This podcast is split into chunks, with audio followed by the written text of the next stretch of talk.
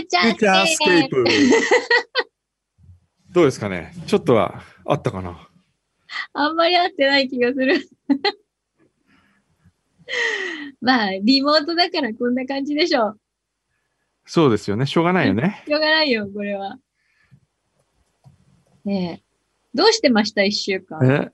なんかね、いやー、すここ近年にない、なんか気持ち悪い感じですね。気持ち悪い。気持ち悪いっていうのはなんかね、体がだるい感じがして、で、コロナかかってんじゃないかなと思うたんびに、うん一応、股間臭チェックするわけですよ。そしたら、あの、信頼できるのはそこなんだ。そこそこそこ。そうするとん大丈夫みたいな。大丈夫。うん。なるほど。確かになんかこう、ちょっと、ちょっといつもと違うなって思うと、あれ、えあれ？っていう、ちょっと不安になりますよね。えね。うん。ちょっと咳込んだりとかするだけで。うん。ね。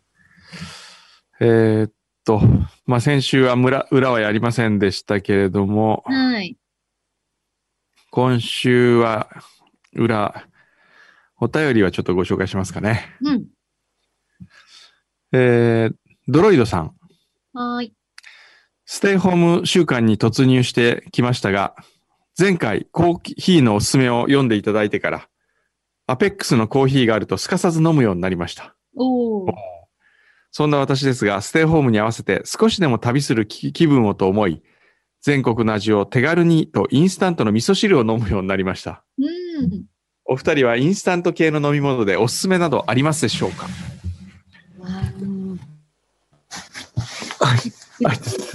構インスタント味噌汁常備してますよ。え、マジですか？な、うん何？例えば。あのね、最初は、天野フーズさんのもすごい、ああ、あのアマノフーズはね、すごく、もう、クオリティ高いんですよねそう、鉄板で、あと、最近、すごい気に入ってるのが、なんていうやつだっけな？なんていうやつだっけな？今ちょっと持ってくる。え、持ってくるって何？わざわざ自由な人だな柳井さんが今、取りに来ました。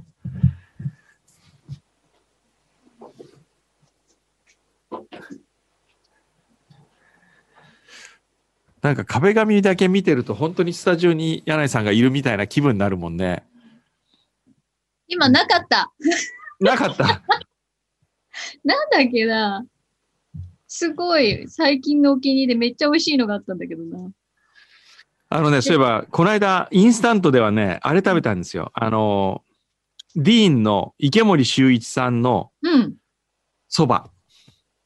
ちょっと待って。てる？今、池森さんのお蕎麦今、ディーンの池森修一って言ったら、歌よりもそばの方が話題なんですよ。そうなの？そうそうそう。そばのね、なんかプロフェッショナルっていうか、もう毎日そば食べてて、へえ。で、彼がプロデュースしたそばがあるんですよ。乾麺があって。へえ。で、それがね、あの、送って、送ってきてくれたの。それを。うん。で、食べたら確かにうまい。で、YouTube でね、その食べ方を教えたりしてんですけどね。まあ、この裏フューチャーと同じぐらい緩い YouTube ではありますけど、ただそば食べてるだけなんで。でもなんかものすごい今カリスマなんです、そば界の。えー、知らなかった。今度あの、ゲスト呼びましょうよ。うん、ちょっとお話聞きたいです。もうんう、あれですよね。いつぶりだろう。すごい前に来ていただきましたよね、今日、あーでも。ね、もしかしたら散歩その方が合ってるかもしれないな。えー、また全そう。国のそばっていうことで。もう、全国のそば？うん、全国のそば食べ歩いてるから。なるほどね。えーそれで、その中で自分でこう究極を生み出したってこと？なんかね、どっかの製麺会社とのタッグでね、池森そばっての作ってやってんですよ。池森そば。あ、え、これ？本当だすごいですよ。え、びっくりなんかお蕎麦屋のさんの店主みたいになってるそうよ。そうそう。でね、美味しいの、クオリティが高い。その、乾麺だから、うん。乾麺だからどうかなと思ったけどね、全然乾麺でもこんなにクオリティ高いんだっていうぐらいね、二八そばなんですけどね、いい感じですよ。え、なんかいっぱい出してるよ。そうそうそう二そう。八そばもあるし、うん。十割もあるし、そうそうそうそう。からしなもあるし、ええ。へえ、いつの間に、そうなんですよ。美味しそう。うんこれネットショップで買える。そあら、ちょっと買ってみよう。これ、普通に、その辺では売ってないんですかね？う。あ、本当に？ネットショップなのかな？ネットショップにあるよ。他で、普通にお店に売ってたりしないのかしら？見たことないけど。へえ、いつからこんな、蕎麦名人になったんですかね？いやー、なんかね、気がつけばそうなってたんですよね。あの、本当にこだわる方は、そうなりますよね。それこそ、うんほら、小宮山さんとかもそうだけど、小宮山さんとかもうカレーとか。うん、そうね。えーっと、じゃあ続いて、ムサコのマトンカレーさん。はい。6歳の長男が30日から3日まで高熱と頭痛でずっと寝込んでいました。えー、大変。コロナではなかったのですが、年末年始ずっと頭痛い頭痛いと辛そうでした。うんえー6歳でね、大変ですね。うんかわいそう。そして5日後、無事に回復し、保育園にも遅れて復帰できました。うんまだ小さな子供なのに、長い熱と頭痛との戦いに我慢して耐え、本当によく頑張ったと思います。うん子供たちもフューチャースケープのファンでして、もしよければ、そんな長男に、レン君頑張ったねというメッセージいただけたら聞かせてあげたいと思います。よろしよろしくお願いします。レン、頑張ったな。男ってのはな、これからこういう辛いことが何度もあるんだよ。今回のこの辛い風を乗り切った君は、これからの人生、いろんな苦難が訪れても、きっと乗り越えることができる。頑張れよ。かっこいい。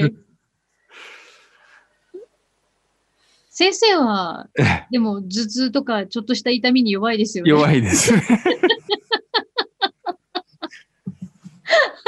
なんかね、嫌なんですよね。もう、歯が痛いだけでも憂鬱になりませんか？確かに。ね。それはなる。えーうんじゃあ、柳井さんから宇宙人としてうん元気を送ってあげてくださいよ。宇宙人としてってどういうこと 宇宙人からのメッセージとして。宇宙人はあんまり日本語っていうか、地球の言葉喋れないけど大丈夫？大丈夫、大丈夫。本当に？うん。わかりました。じゃあ。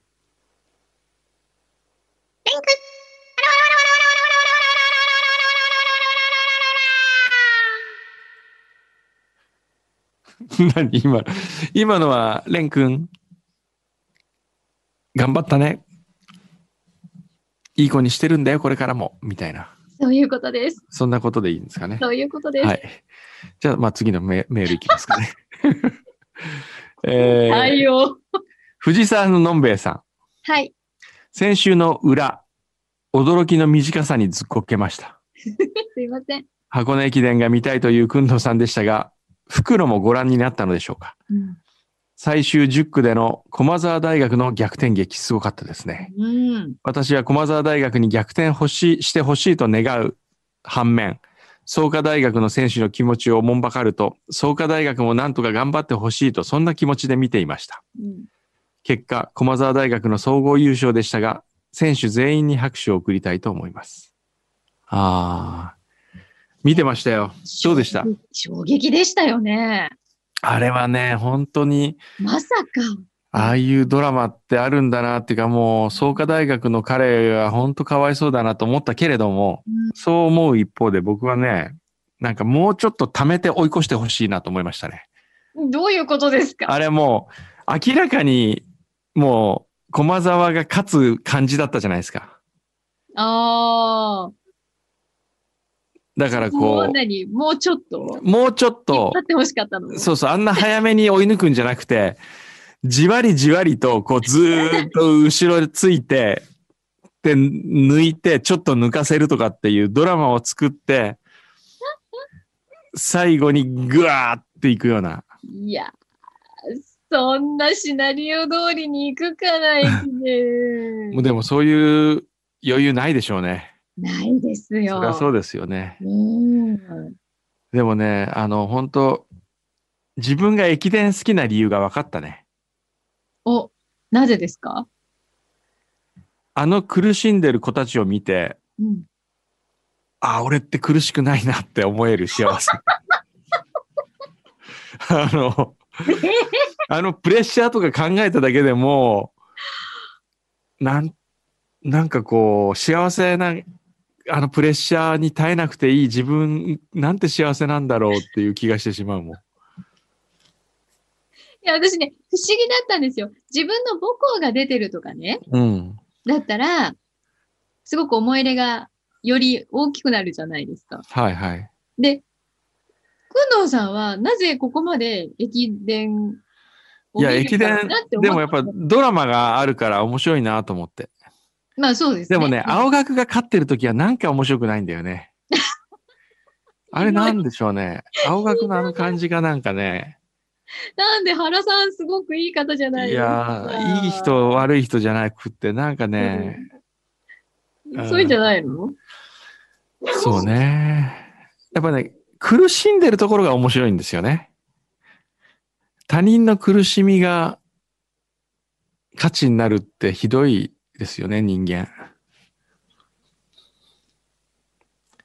ボクシングも似てるとこがあるね。あ、確かに。ね、うわーとかって思いながら、あれ自分ごとに考えた途端もう無理ですよね、あんなの。あの、何でも自分、なんだろう、自己投影しちゃうんですか自己投影。えついつい、えはい。痛そうだなとか、痛そうだなって思いますしね。そういうところね。はい。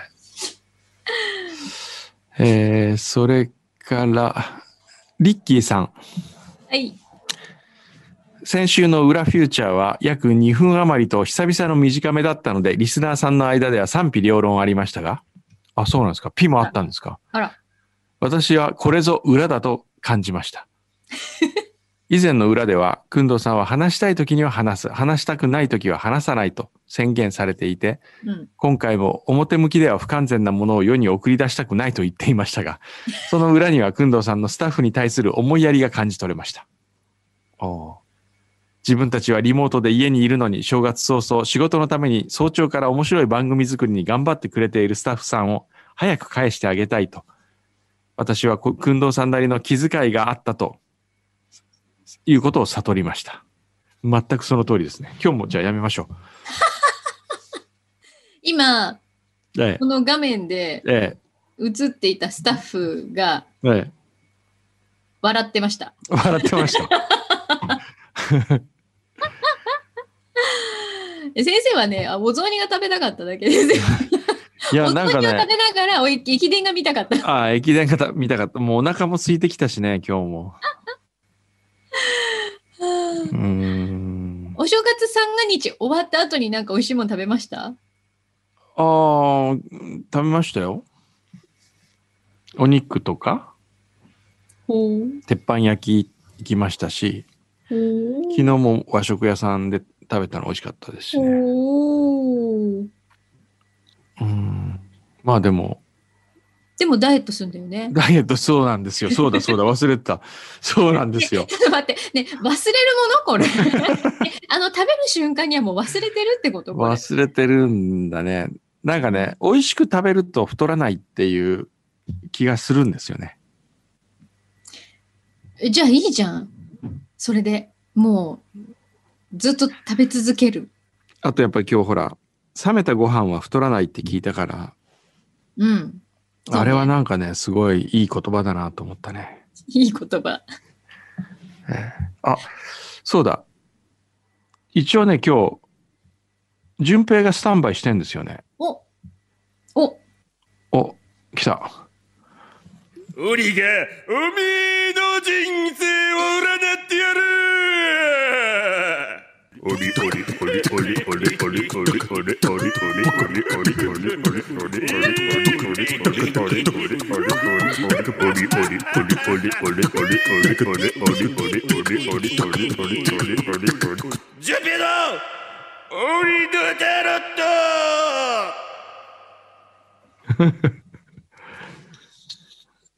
どうですか、淳平さん？これですね、はい。よろしくお願いします。明けましておめでとうございます。明けましておめでとうございます。私もよろしくお願いします。今年もよろしくお願いします。淳平のそれは部屋だよね。あ、そうです。おー後ろにあるのは布団ですか？あ、そうですね。布団です。おーベッドがあって。はい。おーそこにいつもいるの？そうですそうですね。ずっと基本的にここにいます。テレビはどこにあるの？テレビは、あの、こここの反反対側反に。対側にあります。おーちょ、ちょっと見せてくれる？テレビ。テレビを？テレビをテレビが見たいテレビが、ぐるっと。おおーー大きいね、意外と。や、大きくないです大。きくないの？はい、ちっちゃいですそう、テレビの横にあったあの、エッチな本ちょっと見せてくれる？ないじゃん。ない。あのないし。あ、ないか。じゃあ、あの、あれ、はい。ジングルはもうないんですかね？これだけ？じゅあの、牛肥さんの準備してたジングル。あ、ないんだ。ないんですか？そうですか。じゃあいつもジングルあったら。じゃあ、淳平さん、せっかくなんで、うん。はい。今年を、どう、何を占いますかね？あ、何がいいですかね。あの占えないものはうん一応あって、うん。病気とうん。精神に関わること、うん。あとし試験の合否、うん犯人探し、ギャンブル以外は。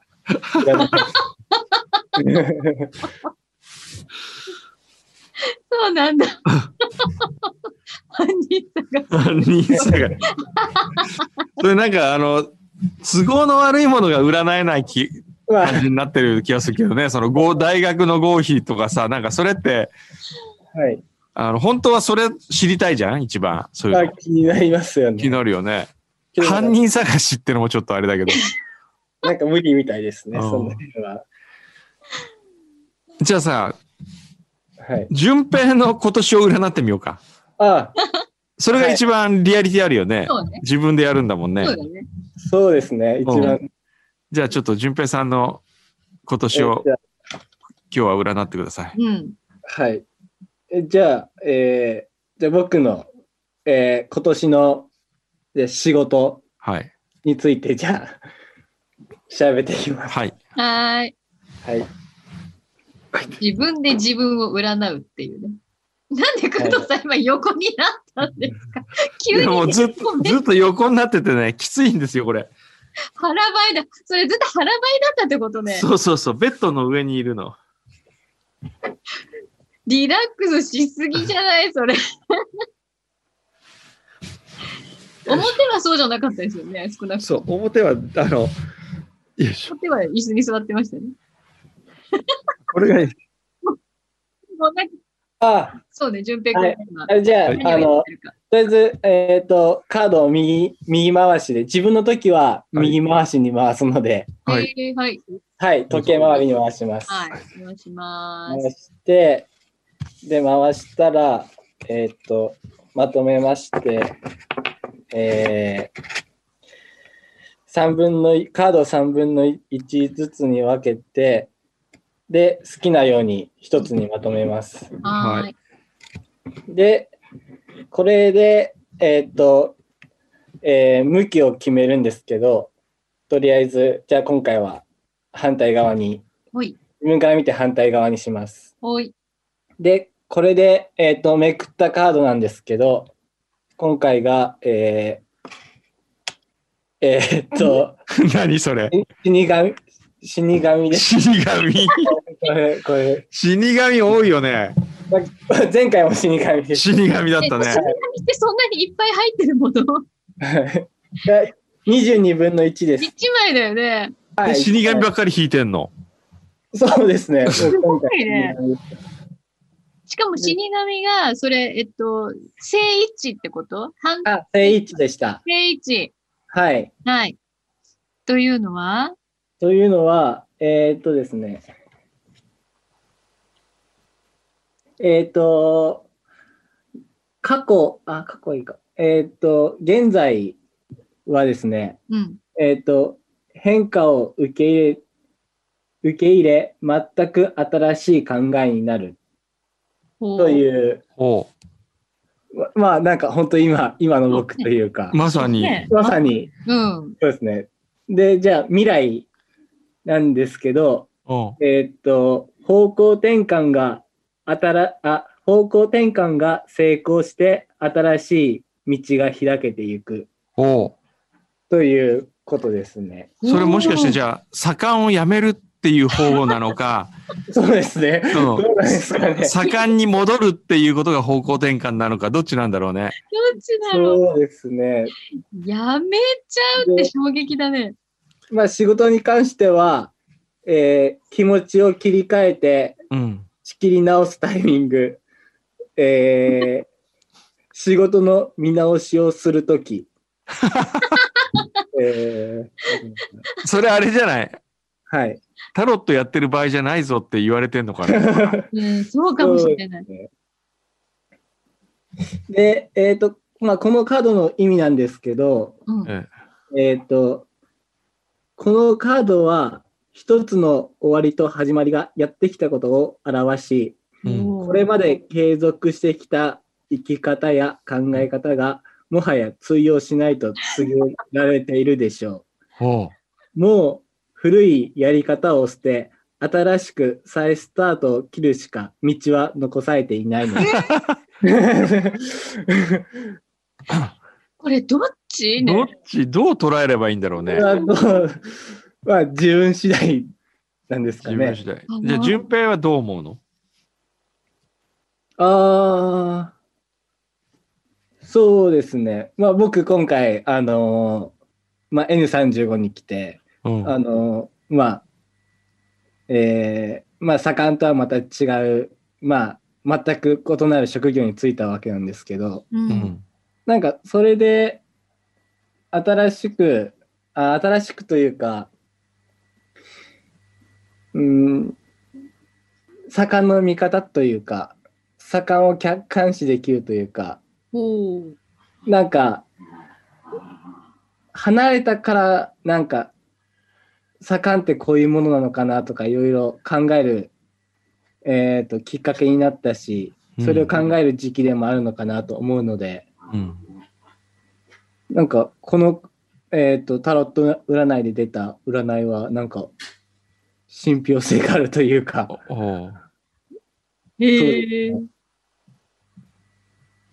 なんで、その、盛んに対しての考え方とか思いを、あの、なんだろう、えー、なんだろうって言って、あの、なんだろうって言っちゃうからね。はい、あの、まあ、考え直すきっかけになっているのかなとは思います。うーん。え、くんどうさんはどう思うんですか？どう思うっていうと？だから、淳平くんと一緒に、まあ、今お仕事をしていて、ええ、え一応約束としては、え。うん。さ、三年？うん、お返しするわけじゃないですか。はいはいはいはい。お返しした方がいいのか、それとも、いや、彼はもっと違う道があるんじゃないかと思う。あ うん、全然全然。それはもう、ないですよ。やっぱ、はい。一流の盛んとして、日本一の盛んになってほしいなと思うし、うん。そのために、あの、一見、何の役にも立たすなさそうなマジックやったりとか、でもやっぱね、マジックやることによる、その、コミュニケーション能力の向上とかね、うん。そういうのは絶対、あの、あったと思うんですよね。うん。うん。うん、あ、あったと思います。あったと思うでしょ？はい。やっぱりね、人と、いくら職人って言っても、職人に仕事を発注するのは世襲であって、人であって、えっ、と、建築家、組むべき建築家であったりするわけだから、その人たちに愛されないと仕事はどんなに腕が良くても、よっぽど突き抜けたものでないと、仕事はやっぱ来ないよね。そういう意味では、すごく役に立ってると思いますけどね。このね、占いだって、壁の柄とかタロットで決められるとちょっと気持ち悪くなりますけどね。そうですね。タロットで占って。占って、毎回それであの、今回はこの土で行った方が良さそうですとかっつって。そうなると困りますけどね。新しい。はい なるほどね。あと、あと何年？あと1年ちょっとだよね。あ一1年ちょっとですね。えはい。えじゃあ意外とあっという間かもしれない。あっという間だよね。すごくあっという間ですね。ねうんはい。どうしよう。次にまた盛んの人が、あの、運転手やりますって来たらどうしよう。とりあえず、マジックですね。とりあえずマジック。それはこう引き継いだ方がいいかもね。じゃあ君とりあえずマジックやって。マジックやって。くんどさんのところに来る人はなぜか盛んばっかりっていうのも。なるそうね。ほどね。なんか、あれかな。これしばらくまた、リモート応援生放送はしばらく続くんですか？緊急事態宣言中は。一応そういう予定一応そういう予定。ですね。うんうん。何ですか？いやいやいや、裏フューチャーどうすればいいんだろうなっていう、なんか。そうね。もうゴロゴロ今寝っ転がりな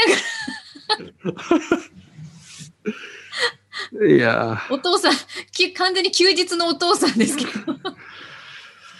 ー じゃあまあ、あの、そういう状況下での裏フューチャーだと思って皆さんお手紙をください、ねお便りを。そうだね。はい。はい。あの、表の方ではね、エンジョイホームニュースもそうですね。うんやりますんでね。やるんで、はい。やってくださいね。じゃあ、じゃあ、あとは、淳平さんに占ってほしうん。お題もね、うん、そうだね。もしあったら。うん。よろしくお願いします。ねはい。お受けしております。はい。はい。じゃあ、ですね。あれじゃないちょっとせん先生、ステイホーム中に、やっぱ体重測っといた方がいいんじゃない？そうね。ダイエット、この1ヶ月。ああ。緊急事態宣言中、期間限定ダイエット。そうね。ひ冷やご飯でどこまでいけるか。冷やご飯、そうね。あ、ちょっともう一通だけ、これ、しんのすけのしんごさんから、はい。人生日報、テーマもの。くんどうさんは無類のスタン・スミス好きとお聞きしました。うん、なぜスタン・スミスを好んで履くのか、ぜひストーリーを聞かせてほしいです。そして、くんどうさんは基本白ベースのスニーカーを好んで履かれているように感じました。くんどうさん、柳井さんのスニーカー遍歴を聞きたいです。いや、そんな白を好んで履いてるわけじゃないんですけどね。でも結構白多いかな。多いよね。多いねうん多い気がする。スタン・スミスね、うん。おっしゃる通り、今ね、うん。えーっと、4足持ってるんですよ。あ、そうなの？ええで、そのうちの2足はうん。まだ履いてない。で、あのードイツ、アディダスのドイツの工場で作った、なんかリアルスタン・スミスみたいのがあるんですけど。で、これが、えーっと、2足、高かったんですけどね、これをそのうちデッドストックみたいにして取引されるのかなと思って買って、買ったまま押し入れにしまってあります。へえ。で、あとブルー、それは緑色のスタン・スミスで、うん。で、ブルーのスタン・スミスを今、2足、あの、家に置いて、置いて入ってますけど。で、スタン・スミスとの出会いはですね、大学生の頃に、うん。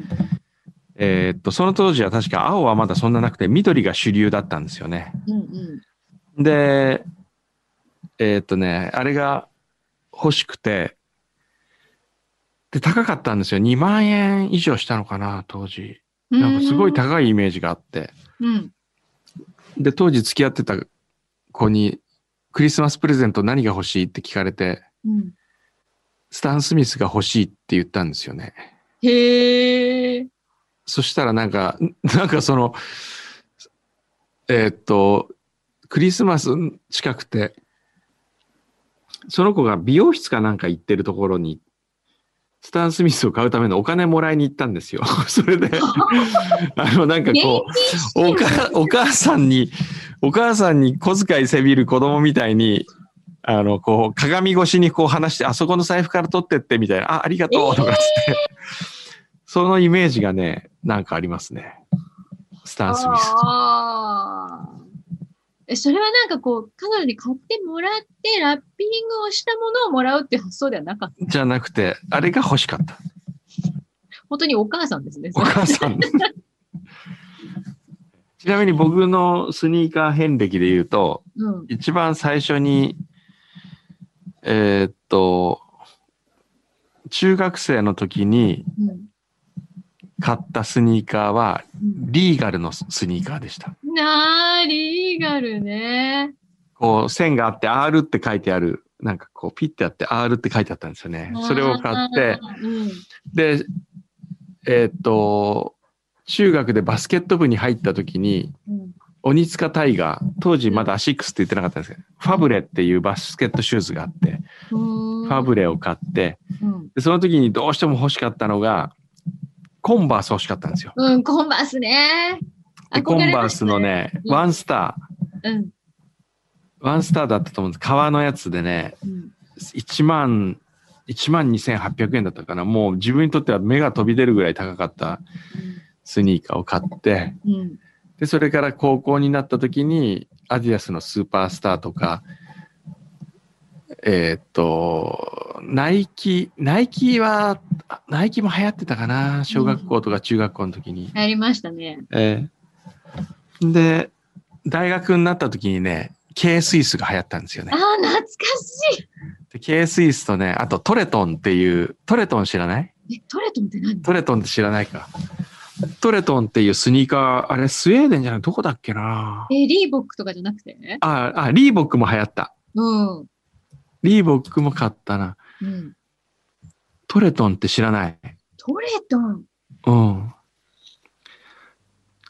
テニスシューズじゃないかな、トレトン。ええああ、今安いのか。トレトン買ったり、うん。あとは、でもね、最近やっぱ一番履きやすいなと思うのは、うん。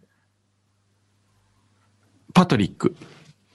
あ、そパトリックはね、う。はあパトリックとニューバランスが最近多いんですけど、い。うん。パトリックは日本で作ってるんですよ、最近のパトリック全部。フランスのブランドですけど、うんうん。だから日本人の足に合った靴なの。ああ、なるほどね。そう、自分の足に合うメーカーってありますよね。ね。うん。でもね、順平はね、こう見えてもね、スニーカー履かないんですよ。革靴、革靴ばっかりなの。そうだね、そう言われてみると。革靴、はい。うん。え、それなんかこだわりがあるの？いや、あのーえっ、と、前回、あの、プロフェッショナルで、あの、革靴職人の人の番組がやってまして、うん革靴職人じゃない、靴磨き職人。あ、そうそうそうそう、靴磨きの。それを見て、あ、革靴すごくいいなと思いまして、それからずっと革靴履いてます。へえ。スニーカー持ってないの、順平？スニーカー、あー持ってます、一足。一足しか持ってないんだ。あななんか、そうですね、東京来てから全然靴買ってないんで、はい。い。へえ。足のサイズいくつだっけ？えっと、26.5です。ああ、俺と近いから、じゃあなんか、あげるよ。ありがとうございます。楽しみにししてます。いや、その、えっと、ストックしてある。そのストックしてるのはちょっとね、あの、そうですね。あれ27だからちょっと大きいと思うんだ、順平には。残念。はい。わかりました。残念だな。じゃあ今日ははいこの辺にしときましょうかね。ですね。はい。うん。じゃあまた皆さん来週元気で会いましょはい。う。うん。はい。淳平君もまた来週占いよろしくお願いします。はい、よろしくお願いします。はい。